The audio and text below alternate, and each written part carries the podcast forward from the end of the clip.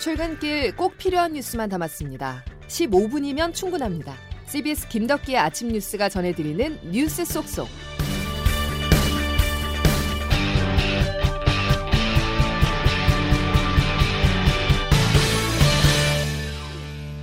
여러분 안녕하십니까? 8월 20일 김덕기 아침 뉴스입니다. 오늘 발표될 사회적 거리두기 단계가 최대 4주 연장되고 백신 인센티브가 부활할 것으로 보입니다. 감염 확산을 추석 연휴 전까지 최대한 억제하고 6주째 이어지고 있는 고강도 거리두기 피로감을 다소 누그러뜨리기 위해서입니다. 저 소식 이은지 기자입니다. 정부가 수도권의 사회적 거리두기 최고 수위인 4단계를 적용한 것은 지난달 12일 저녁 6시 이후 3인 이상 모임을 금지하는 등 고강도 조치가 6주째 이어졌지만 확산세 반전은 좀처럼 나타나지 않고 있습니다.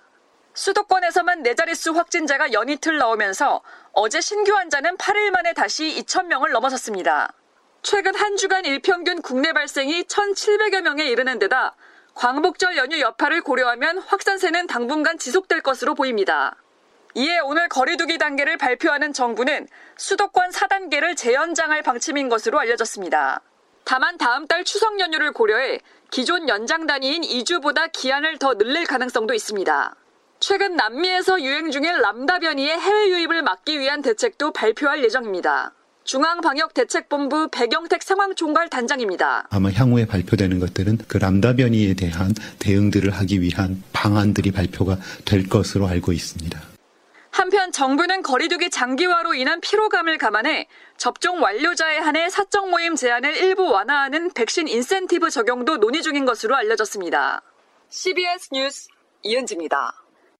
백신 인센티브 카드를 다시 꺼낸 이유는 명확합니다. 백신 접종률을 높이기 위해서인데요. 정부는 한 발 더 나아가 희망자에 한해 아스트라제네카 백신을 30대 이상까지 맞을 수 있도록 확대했습니다. 하지만 부작용에 대한 우려는 여전한 상황인데요. 이에 대해서 정부는 접종 이익이 훨씬 크다고 강조했습니다. 김기남 예방접종 기획반장입니다.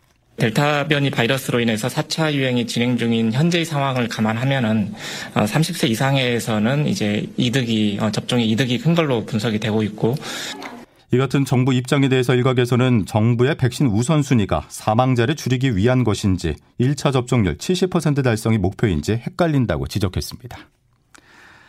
홍콩 정부가 오늘부터 우리나라에서 발급된 코로나19 백신 접종 증명서를 인정하지 않기로 했습니다. 이에 따라 우리 국민은 홍콩 입국 시 정부 지정 격리 호텔에서 21일간 격리해야 합니다. 홍콩은 세계보건기구가 선진 규제 기관국으로 인정한 36개 나라의 백신 증명서만 인정하기로 했는데 이 명단에는 미국이나 일본 등이 포함되어 있지만 우리나라는 빠졌습니다. 다음 소식입니다. 야당이 언론 재갈법이라 부른 언론중재법 개정안이 국회 상임위를 통과했습니다. 국민의힘 의원들의 거센 항의에도 단독 처리를 강행한 더불어민주당은 다음 주 수요일 국회 본회의에서 입법을 끝낸다는 계획입니다. 보도에 이준규 기자입니다. 표결 결과를 말씀드리겠습니다. 재석 16인 중 찬성 9명으로 가결되었음을 선포합니다. 언론중재법 개정안이 우여곡절 끝에 국회 문화체육관광위원회를 통과했습니다. 안건조정위 회의에서 계속해서 반대에 나섰던 국민의힘은 오늘 당 지도부까지 회의장 앞으로 총동원돼 구호를 외치며 항의 시위에 나섰습니다. 국민의힘 이준석 대표입니다. 이 언론중재법에 대한 강행 시도 처리, 역사적으로도 안 좋게 기억될 것이고 국민의힘 의원들은 회의장 안에서도 국민의 눈과 귀를 막는 언론 재갈법을 철회하라는 내용의 피켓을 흔들며 상임위원장석을 둘러싸고 표결을 막으려 했습니다. 정상적인 표결이 어려워지자 민주당 소속인 도종환 문체위원장은 기립을 통해 의원들의 찬반 여부를 물었고 이에 민주당 의원들과 열린민주당 김의겸 의원이 일어서서 찬성 의사를 밝히며 법안을 가결했습니다. 문체위를 통과한 언론중재법 개정안은 다음 주 법사위 심의를 거친 후 오는 25일 본회의를 통과할 전망입니다. 국회에서 CBS 뉴스 이준규입니다. 언론중재법 개정안의 핵심은 언론사에 대한 징벌적 손해배상제입니다. 언론사의 명백한 고의 또는 중대 과실로 인한 허위 조작 보도에 대해서 징벌적 손해배상을 허용하겠다는 것인데요. 개념도 처벌도 모호하다는 비판이 일고 있습니다. 무엇이 논란인지 조태임 기자가 짚어봤습니다. 언론중재법 개정안은 언론사의 고의와 중과실에 의한 허위 보도에 대해 최대 5배까지 손해배상 청구를 허용하도록 하는 게 핵심인데 여기서 문제가 되는 부분은 바로 고의 중과실입니다. 고의 중과실의 기준이 모호하다는 겁니다. 개정안 30조 2항은 고의 중과실에 대해 보복적이거나 반복적인 허위 보도로 피해를 가중하거나 회복하기 어려운 손해를 입은 경우 충분한 검증 절차 없이 복제 인용 보도한 경우 등으로 정했습니다. 하지만 보복적이라는 것을 어떻게 판단할 수 있는지 충분한 검증, 회복하기 어려운 손해 등의 기준이 추상적이고 주관적이어서 코에 걸면 코걸이, 귀에 걸면 귀걸이가 될 수 있습니다. 허위 보도에 대한 모호 한 정에는 언론의 자기 검열을 초래해 언론의 본래 기능인 권력층에 대한 감시 기능을 크게 떨어뜨릴 수 있습니다. 언론중재법대로라면 국정농단의 최순실 씨에 대한 폭로도 어렵다는 지적이 나옵니다. 5년 전 언론은 최 씨 등이 대기업의 미르와 K재단 출연을 강요했다고 보도했는데 대법원은 강요죄의 성립 요건인 협박으로 보기에 부족하다고 결론 내렸습니다. 언론중재법을 적용하면 손해배상의 대상이 되는 겁니다. 전국 언론노동조합과 한국기자협회 등 언론단체들도 일제히 언론의 재갈을 물리는 법이라며 최대한 기득권을 지키겠다는 노골적인 의사표시라며 강하게 반발하고 있습니다. 이와 관련해 청와대는 국회의 소관이라며 별다른 입장을 내놓지 않고 있습니다. CBS 뉴스 조태임입니다. 언론중재법과 사학법 등 주요 법안들을 처리한 여당은 7개 상임위원장을 야당에 넘기기 전에 남아있는 쟁점 법안들도 처리할 계획입니다. 이어서 박희원 기자의 보도입니다. 언론중재법이 상임위 문턱을 넘은 가운데 민주당은 수술실 CCTV법과 국회법 개정안 등 다른 법안도 강행 처리할 기세입니다. 민주당이 독주 프레임을 부담스러워하면서도 입법을 서두르는 데는 다음 주 수요일 열리는 본회의에서 7개 상임위원장이 야당에 넘어가기 때문입니다. 법사위를 하반기엔 야당에 넘겨줘야 하는 만큼 법사위 권한을 대폭 축소한 국회법 개정안은 반드시 통과시키겠다는 의지가 강합니다. 이 밖에 기후위기 대응법, 사립학교법 등 정부의 핵심 사업과 연관된 민주당표 법안들도 상임위 소위를 통과한 상태입니다. 야당 소속으로 위원장이 바뀌더라도 법안이 이미 소위를 통과했기 때문에 민주당은 전체 회의에서 수적 우위를 무기로 해당 법안들을 본회의에 상정할 수 있습니다. CBS 뉴스 박희원입니다. 민주당 대선 경선 과정에서 논란이 된 황교익 경기관광공사 사장 내정자가 입장 변화를 보였습니다. 돌연 잦은 사퇴 의사를 시사했는데요. 갈등은 일단락되고 수습 국면에 접어든 것이라는 분석입니다. 또 녹취록 공방을 벌인 국민의힘도 일단 봉합됐습니다. 보도에 이정주 기자입니다. 친일 논란 등으로 이낙연 캠프와 설전을 벌였던 황 씨는 당초 자진 사퇴 요구를 일축했습니다. 자신의 거취를 결정할 수 있는 사람은 임명권자인 이재명 경기지사뿐이라며 이낙연 캠프의 사과를 전제로 자신도 사과할 의향이 있다고만 했습니다. 논란이 커지자 이낙연 후보가 직접 나서 간접적으로 사과 의사를 보였고 저희 캠프의 책임 있는 분이 친일 문제를 거론한 것은 지나쳤다고 생각합니다. 이해찬 전 민주당 대표가 측근 인사를 통해 황 씨에게 위로의 뜻을 전하자 황 씨는 이에 화답하며 오늘 오전까지 거취를 둘러싼 입장을 밝히겠다고 선회했습니다. 연일 원희룡 후보와 녹취록 공방을 벌였던 국민의힘 이준석 대표는 어제 최고위원 회의에서도 말을 아꼈습니다. 오늘도 저는 별로 드릴 말씀은 없습니다. 경선 버스 출발을 앞두고 야권 전체가 공멸할 수 있다는 당 안팎의 우려가 나오자 당사자들 모두 이를 의식해 확전을 자제하는 모습입니다. CBS 뉴스 이정주입니다. 1가구 1주택자의 종합부동산세 기준이 또 바뀌었습니다.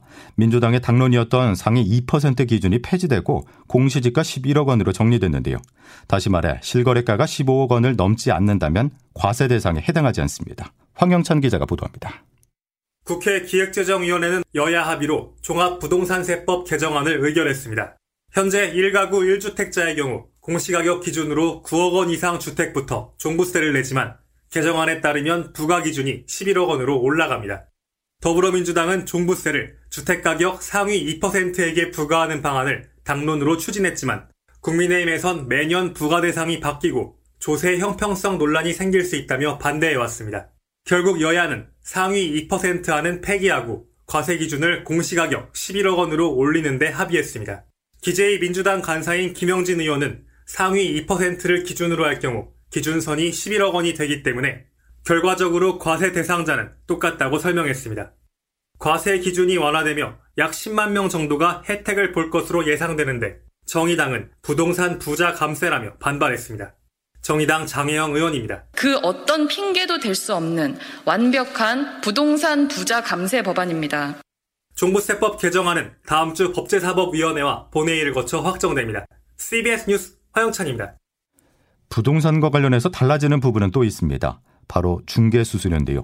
이르면 10월부터 10억 아파트 매매에 대한 복비가 현행 최고 900만 원에서 500만 원으로 낮아집니다. 자세한 내용 김명지 기자가 보도합니다.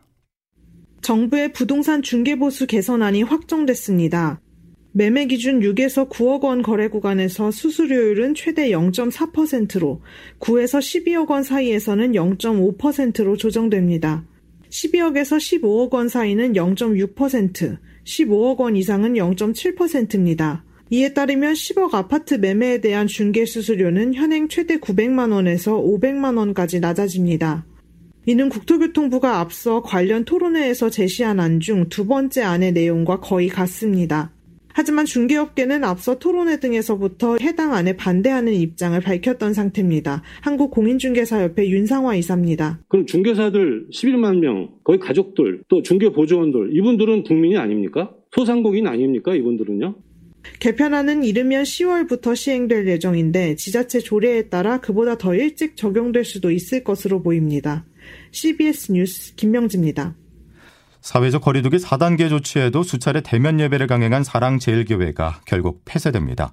성북구는 어제 사랑제일교회 시설 폐쇄 명령서를 전달했습니다. 교회 측은 즉각 집행정지 신청 등 법적 대응을 하겠다고 밝혔습니다. 이런 상황 속에 검찰이 사랑제일교회 목사 전강원 씨의 배임 수재 혐의에 대한 처분을 1년 넘게 미루고 있는 것으로 확인됐습니다. 지지부진한 수사가 이어지는 동안 전 씨는 대면 예배 등 불법적인 행보를 이어가고 있는 것입니다. 백담 기자가 취재했습니다.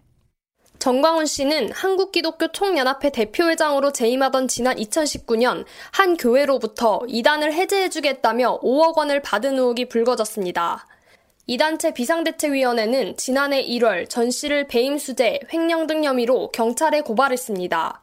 수사에 착수한 경찰은 혐의가 인정된다고 판단해 지난해 7월 기소 의견으로 검찰에 송치했습니다. 당시 경찰은 한국기독교 총연합회가 해당 교회를 이단으로 해제한 시점과 금전이 오간 시기, 액수 등을 충분히 입증한 것으로 전해졌습니다. 하지만 사건을 넘겨받은 서울중앙지검은 1년 1개월이 지난 현재까지도 기소나 불기소 등 처분을 하고 있지 않는 것으로 확인됐습니다. 고발단체는 검찰로부터 아무런 연락도 받지 못했다고 토로했습니다. 그 후로 검찰 중에서 연락이 없었어요. 그냥 한 번도 없었어요. 검찰은 처분이 미뤄지는 이유에 대해 현재 수사 중인 사안이라는 해명만 내놨습니다. 지지부진한 수사가 이어지는 동안 전 씨는 대면 예배를 강행하고 장외 집회를 예고하는 등 불법적인 행보로 논란을 일으키고 있습니다. CBS 뉴스 백담입니다. 미국 중앙은행이 올해 안에 자산 매입 축소, 이른바 테이퍼링에 나설 것이라는 우려가 커지면서 어제 우리 증시는 코스피가 3,100선이 무너진 3,097.83에 장을 마쳤습니다. 코스피 3,100선이 무너진 것은 지난 4월 1일 이후 처음이며 코스닥 지수도 991.15에 마감해 두 달 만에 다시 천선 밑으로 떨어졌습니다. 오늘 새벽 미국 뉴욕 증시도 델타 변이 확산 우려와 테이퍼링 불안 등으로 다우존스 지수가 0.19% 하락했습니다.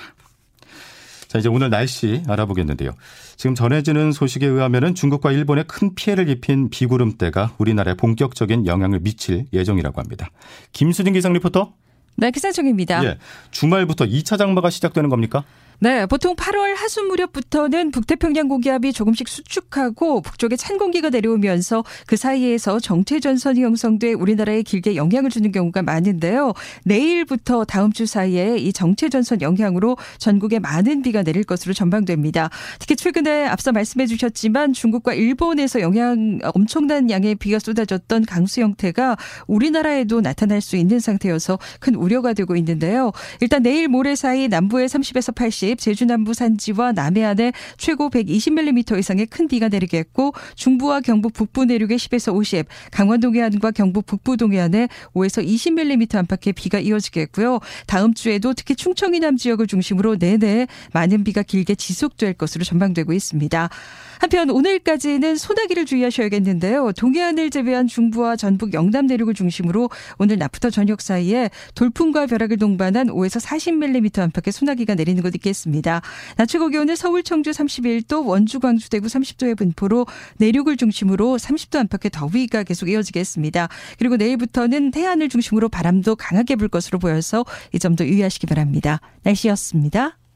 언론 역할에 대해서 다시 생각해 보게 되는 아침입니다. 지난 1954년부터 CBS는 늘 그래왔듯이 저희가 가진 횃불로 어두운 곳은 비추고 전력을 다해서 숨기려는 것이 있다면 그것을 밝혀내겠습니다. 여러 상황들에 영향을 받지 않겠습니다. 김덕기의 아침 뉴스는 여기까지입니다. 다음 주에 다시 뵙죠. 고맙습니다.